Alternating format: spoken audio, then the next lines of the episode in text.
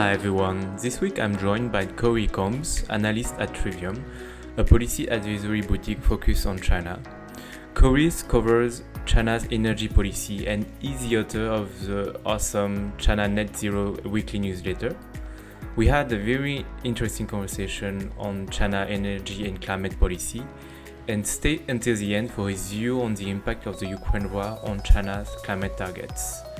Cory, welcome to the podcast. Could you present Trivium and how you came to join the team? Absolutely. Well, first of all, thank you very much for having me. It's a pleasure to be here. Uh, Trivium is a small uh, policy research shop, although I would note growing rapidly recently in light of uh, many of the shifts, particularly about uh, China's energy transition. Um, a lot of what we do is, is really just dig through all of the government documents and see what is actually happening. You know, there's so much information about China. There's so much news about the market, about governments, all of this stuff, and it's it's really hard to sort through and get signal from noise. Uh, so that is that is our main role. Uh, we talk to a broader range of clients. So, for example, multinationals, central banks, governments, etc. Um, but really, the central goal is the same: to help understand what's happening, uh, how to respond, and how to be a part of solutions. Could you tell us a little bit more about yourself and how you came to join uh, join the team? Absolutely. I'm a bit of an odd duck, I think, in terms of climate. I my, my training was originally in physics. Uh, I was very interested in unpacking uh, systems per se. Um, so ultimately, I, I, ended up leaving the laboratory and wanted to do something with a bit more of a social focus. And yada yada, years go by, and I end up in climate because obviously with the, the energy, the physics and energy background, uh, that was kind of the natural place. What I didn't expect was that there would be a natural home uh, at a China-specific research firm. Um, so I was previously at the Department of Energy in the United States. I previously done research on uh, on the broader Asia um, energy trade and a few other particular things, life cycle assessment uh, a lot of more technical stuff. And I was like, okay, this is great, but but what does it all mean? What is the policy driving all of the changes? How do we get to net zero? Um, and I was very fortunate to have met uh, the Trivium folks uh, a while back. And we basically were like, now is the time. Now is the time to really dive into China's climate transition. And uh, I was very lucky to have a, a chance to join and, and discuss that. You have for sure a very interesting background to work on energy policy issues. Um, could you give us a high level overview of what China's climate policies is looking like now? Sure, absolutely. And I'll start with a high level note that um, the central challenge for China's climate policy is, is energy, obviously, uh, although to some extent industry, we'll talk about that too. But the, the central struggle is that decarbonization for now, and this doesn't have to be the case, but for now, is still in tension with economic stability and energy security concerns. Um, again, China's at, at, a very high level. Uh, Beijing and Xi Jinping himself have, have cogently outlined a future in which there is no tension, in which green economy um, and green economic drivers are sustainable and can fuel everything with no frictions between the two sides. But for now, we're not there yet. Uh, and so the question is really how to get there. So here's the main challenge of how we get there. Uh, China is still highly dependent on coal uh, for a number of reasons. One of which is simply what's called baseload power. Uh, and by that, we mean power you can have anytime you want it, right? Renewables, China's a leader in building renewables. And it's, it's this kind of interesting, uh, uh, not contradiction, but this kind of interesting contrast. Uh, China is the leading user of coal and renewables, which in some sense isn't surprising given how large China is. Um, but on the other hand, it, it duly deserves criticism for its dependence on coal and duly deserves credit for the, the degree and strength of its renewables build out. And that's kind of always a tension there. Um, part of the issue is that China has incredible na uh, natural availability of resources, namely solar and wind, but they tend to be fairly distant uh, from the main power consumption areas. And so you need to transmit that power, particularly from the west and the desert regions, toward the industrialized coastline. Right now, that's still a challenge. And so you end up um, you end up with a lot of basically political and financial issues in getting that power across the line, literally across provincial lines in many cases. Um, electricity system is still uh, partially liberalized, and I use the term liberalized loosely here. Um, and that that also raises challenges. Everything is pegged to coal, uh, but it does mean that we're not getting enough renewables onto the grid, right? It can build a lot more, um, but it needs to be able to send it somewhere for that to be useful. And the other side of this I'd note in terms of just you know getting power out is that a lot of industry, uh, China's GDP is still very dependent on, on steel in particular downstream in the property sector. Uh, a lot of that steel capacity, uh, for those in the know, China's long been trying to reduce its steel overcapacity, its WTO issues. It's a very complicated issue. But from the energy side, what we're looking at is a lot of that coal capacity still requires coal. It's really hard to electrify and use renewables to make coal, uh, to make steel, I should say. Uh, and the same is true of aluminum. So you have these major GDP drivers that just need coal furnaces. It's a high level on the energy. Oh, that's a lot. Um, I'd like to come back to Xi Jinping's announcement of China's target to achieve net zero before 2060. Could you come back to explain the target in itself and how this policy has been implemented since 2020? Absolutely. In 2020, uh, Xi Jinping announced uh, on the world stage, right, uh, not not in a domestic policy document, um, that China, he's committing China to uh, net zero before car, uh, before 2060. So we have peak emissions before 2030 and carbon neutrality before 2060. Which I would note, net neutrality does not mean zero emissions. It means that emissions are offset by means to capture those emissions. So for those uh, wondering exactly how that looks. So basically, since uh, September 2020, when this commitment was made, was made these, these 2030, 2060, or dual carbon targets, as they're often called uh, for short, there was a mad dash across China's bureaucracy. And I would note that there were so many actors. I mean, we're talking the financial regulation, local emissions, energy, industry, transportation, everybody uh, across the bureaucracy was looking, how do we do this? How do we take Xi Jinping's mandate here, his, his mandate he's given us, uh, and turn that into action? So we've seen a year and a half, two years of just turning those plans into actions. Uh, obviously, I say two years. Um, this was this was getting started a little before 2020, but really hit its peak um, in that in that year. So what we have initially is a mess, frankly, of, of policymaking. Uh, Beijing is well aware of this. It's, a common issue. Uh, the party is running a massive bureaucracy in a massive country, right? So it's not a new issue. So how do they address this and what do we have now? The main thing, it's, it's a little bit policy wonky, but very important here. It's called the one plus N climate policy system. Now, what that means is to kind of coordinate across all of these areas of reform and then simultaneous reforms that frequently interact with each other, right? So it's, it's not as easy as you do this, you do this, they all influence each other. So how do you coordinate that? What Beijing decided to do with this, again, one plus N system, is basically there's one core reform document. It basically codifies the high level goals 2030, 2060, along with a, few other specifics with the 14th five-year plan, et cetera. Um, and then it has N, how many? We don't know, N, right? Uh, back to algebra. Um, different specific documents to say, here's how we do it for coal, here's how we do it for aviation, et cetera. And so it's what I would call like a hub and spokes model or maybe a snowflake model because we'll then get more specific from there. So the idea is that every plan at the end kind of relates back to this hierarchical system. And that's that's the goal really to decarbonize in concert across many different areas. And what is your view on how the overall strategy has been shaping?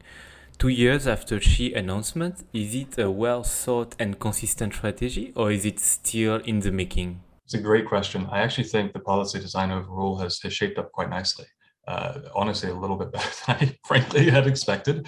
Um, and that comes at a cost though. Uh, how was it able to do that? Basically climate policy, which had been given, basically the, the remit was given to the environmental regulator, uh, the MEP and later the MEE in 2018, um, was handed over to the macro planner, the National Development and Reform Commission.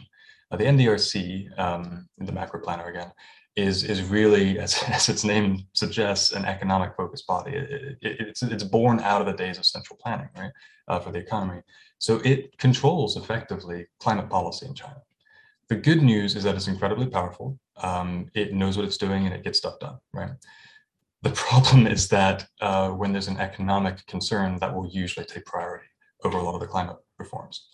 So the again, back and forth here. The good news to this bad news is that Xi basically laid down the law. He said, no, decarbonization is an actual legitimate policy priority. We're going to make it happen. The NDRC took notice. Then we have fall of 2021. We have a power crunch driven by coal. And the NDRC says, nope, we can't, we can't have energy security risks. We're back to coal, right? And so you know, in reality, obviously things move more slowly. It's not one month you can completely change the energy mix. I don't want to mislead with that. But in terms of policy prioritization, we are seeing a lot of back and forth. Um, and so the strength of being able to commit to climate policy and the risk of reverting back to short-term kind of coal and, and economic interests they lie in the same source, which is the NDRC's control over the situation. Yesterday, the two sessions closed, and there were quite a few interesting announcements regarding climate and energy. Uh, could you come back uh, and explain what are the two sessions and give us an overview of what has been announced regarding climate? Sure. Uh, the two sessions refer to two particular meetings. It basically together they are um, China's top parliamentary session. Happens every year. Uh, you have the National People's Congress, uh, which is the legislative body, and you have the Central People's Political Consultative Conference. Quite a name, but CPP, CC, or Zhengxie, if you want to do the Chinese short, shorthand. They say, here are the laws we want to change. Here's what we want to update, etc. Um, so that obviously is based on all of the policy making prior. So they're looking at the 14 five-year plan. They're looking at all of the statements out of state council, etc. Um, but they kind of turn that into action for the for the year. And so it's very important to know if for anyone seeing coverage in, in major media, it's very important to know the two sessions are focused on one year. They are not looking at the five-year or 10-year horizons. And so climate looks a little bit different uh, from the perspective of, of the Lianghui, the two sessions. And what has been announced regarding climate this year? Because it's quite interesting. I agree. Um, so really what we're seeing is uh, a significant shift, uh, one good shift and one bad shift, I would say in my view. And by good and bad, I mean with respect to decarbonization. Um, the good shift is that uh, we're really seeing a movement from policy design into policy implementation. Uh, and so talking about all that one plus N stuff, all that you know snowflake version of, of policy making kind of um, building all that infrastructure out, uh, the two sessions gave several positive indicators that we're really moving ahead. The number one thing I would highlight is that the government work report highlighted uh, China will eventually, but now more quickly, move away from energy targets toward actual emission targets. The reason that matters, energy is basically a stand-in for emissions. But as the energy mix decarbonizes, right, energy consumption is not really the issue. It's how much of it is emitting you know, carbon uh, dioxide. Um, and so actually being able to move to that is a big deal. Why hasn't it happened already? It's very technically challenging. Right? It's very difficult to measure direct emissions from most metal production, for example. You have to estimate it. It's usually pretty, well, pretty badly estimated, not because of China, but because it's technically challenging. Um, but they're investing heavily in the infrastructure to actually measure this stuff across the economy. And that is a huge deal. Uh, it's very expensive. It basically comes with no economic benefit. And so when a government is willing to invest in this, we, we take that seriously, right? So that's good. We're going to move to more uh, targeted targets effectively. In the short term, uh, what I would call a more worrying trend um, is, again, the NDRC and uh, broader apparatus really focusing back on short-term energy security. Um, and I should say again, energy security is a top priority. Yeah, there's nothing more pressing for any government than keeping the lights on effectively, right? Um, the challenging piece here is that it has been, the NDRC basically said, in order to safeguard energy security, we don't want to be beholden to too strict of energy targets, right? We want some of those, you know, five-year targets, uh, meaning ending in 2025. We want flexibility. We don't want to have to hit a target every year, just as, as long as it's hit in 2025, right? But this year, maybe we can be a little flexible with things. The problem with that is, uh, I, I'm, I'm very wary of slippery slope arguments, to be clear, but we're getting close to 2025 very quickly. So yeah, yeah. So one good news, one bad news. and, and, now if we, you can go back to one point you, you highlighted earlier on, on China's dependency on coal. Could you just give us some background about that and what is China trying to do or not trying to do in order to phase out coal? Absolutely, absolutely. Power is, is by far the number one uh, source of emissions in China, which makes it the largest single source uh, of emissions in the world, China's largest emitter in the world. What's interesting is uh, Beijing is very committed to improving the efficiency of coal, to phasing down coal. And I use that word very particularly because the NDRC and other regulators following its lead have explicitly rejected the language of phasing out coal. There is no phase out currently planned.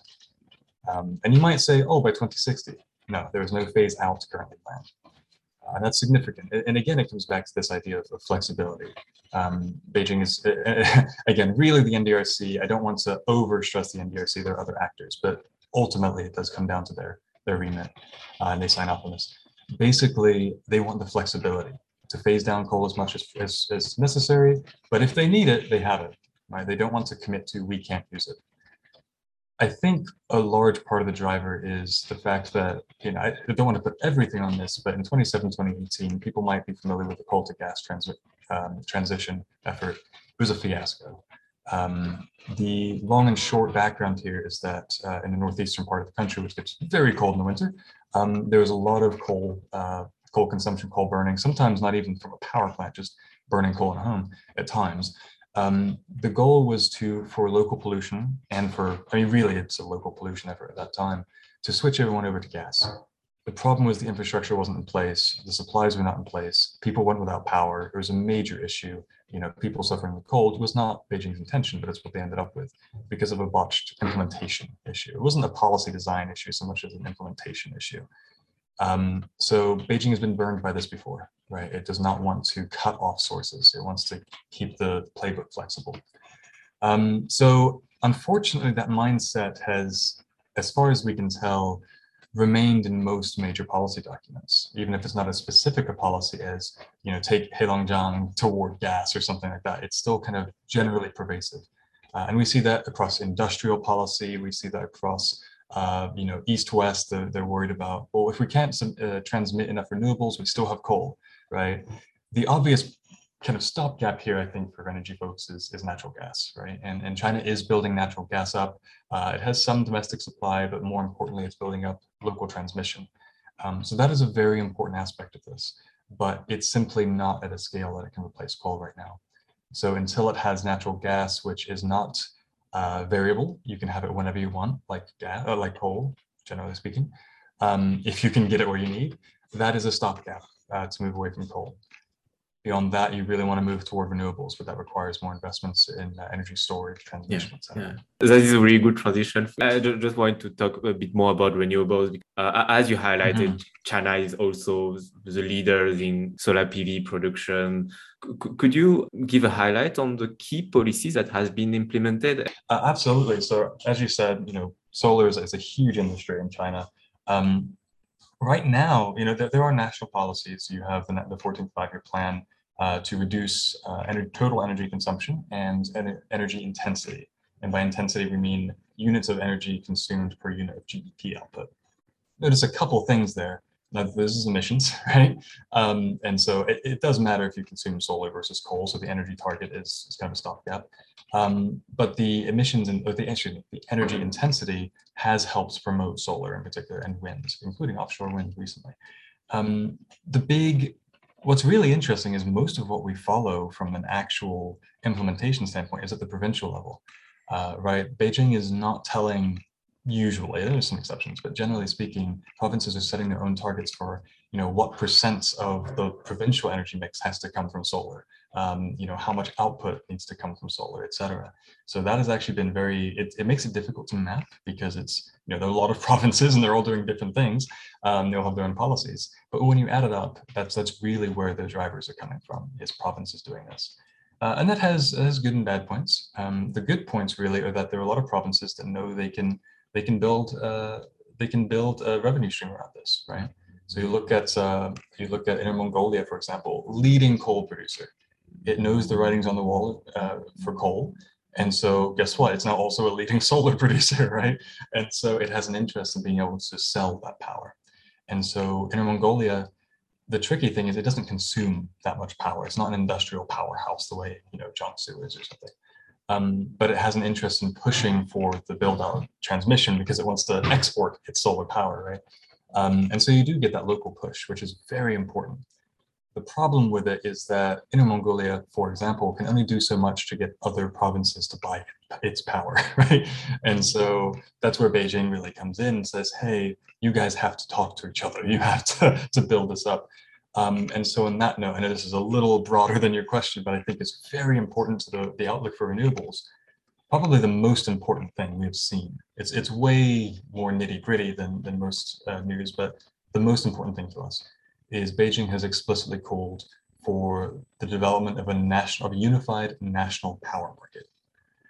That sounds like, okay, cool, you know, but, but one bit of background, the US does not have a unified national power market, as a bunch of The EU does not have a unified power market, right? It has a bunch of, of systems that talk to each other. Uh, EU, EU is much closer away. But for China, what it really means is being able to sell power from any part of the country to any other part of the country in, in an economically viable way. Cut aside the jargon, what does that mean? It means renewables can be sold anywhere.